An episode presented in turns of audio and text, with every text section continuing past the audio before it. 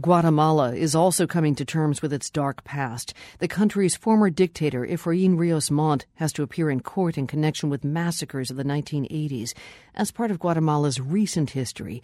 If you go a lot further back, though, you're entering Maya territory.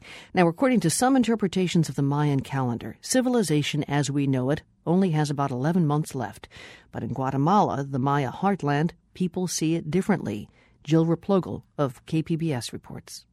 Here's the trailer for the Hollywood film 2012. This mass suicide adhered to the Mayan calendar, which predicts the end of time to occur on the 21st of December of this year. December 21st is the end of a 5,125 year cycle known as the Long Count in the Mayan calendar. It's also the winter solstice.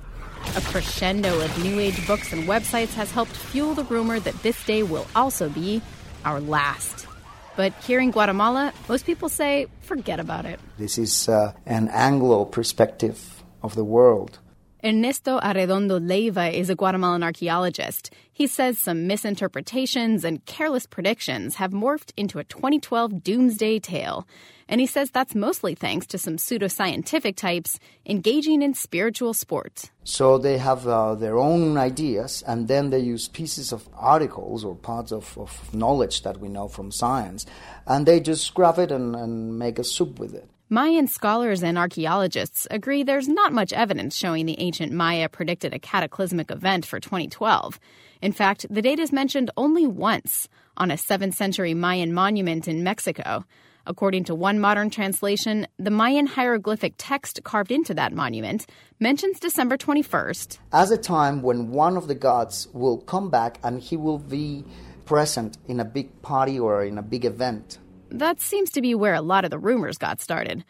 Some people don't take gods coming back to Earth lightly. Problem is, the scholar who translated the text later said he thought his interpretation was probably wrong. After all, the monument was broken and part of the text was missing. But what do modern day descendants of the ancient Maya have to say about it? In a walled off corridor along a busy road on the outskirts of Guatemala City, Carlos Cacchun Osorio is reciting Mayan prayers as part of a traditional fire ceremony. He's a member of the Association of Maya Priests of Guatemala.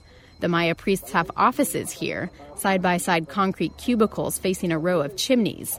People with marital problems or just in need of a spiritual lift come to request private ceremonies where a priest will pray and burn sugar, incense, and candles as offerings to the Creator.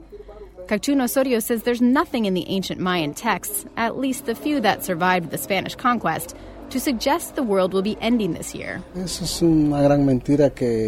He says it's all a big lie driven by foreign beliefs. It's all about business, he says. And people do hope to make money off of the 2012 craze. Moon Travel Guides has produced a special Maya 2012 guidebook covering celebrations in Mexico, Guatemala, Belize, and Honduras. In Guatemala, government ministries and tourism industry reps have formed a 2012 committee to promote tourism around the event. They've published a slew of glossy booklets and maps of routes where tourists can experience ancient and modern Mayan culture. Maro Acevedo is executive director of the Guatemalan Tourism Chamber and a member of the committee. Eh,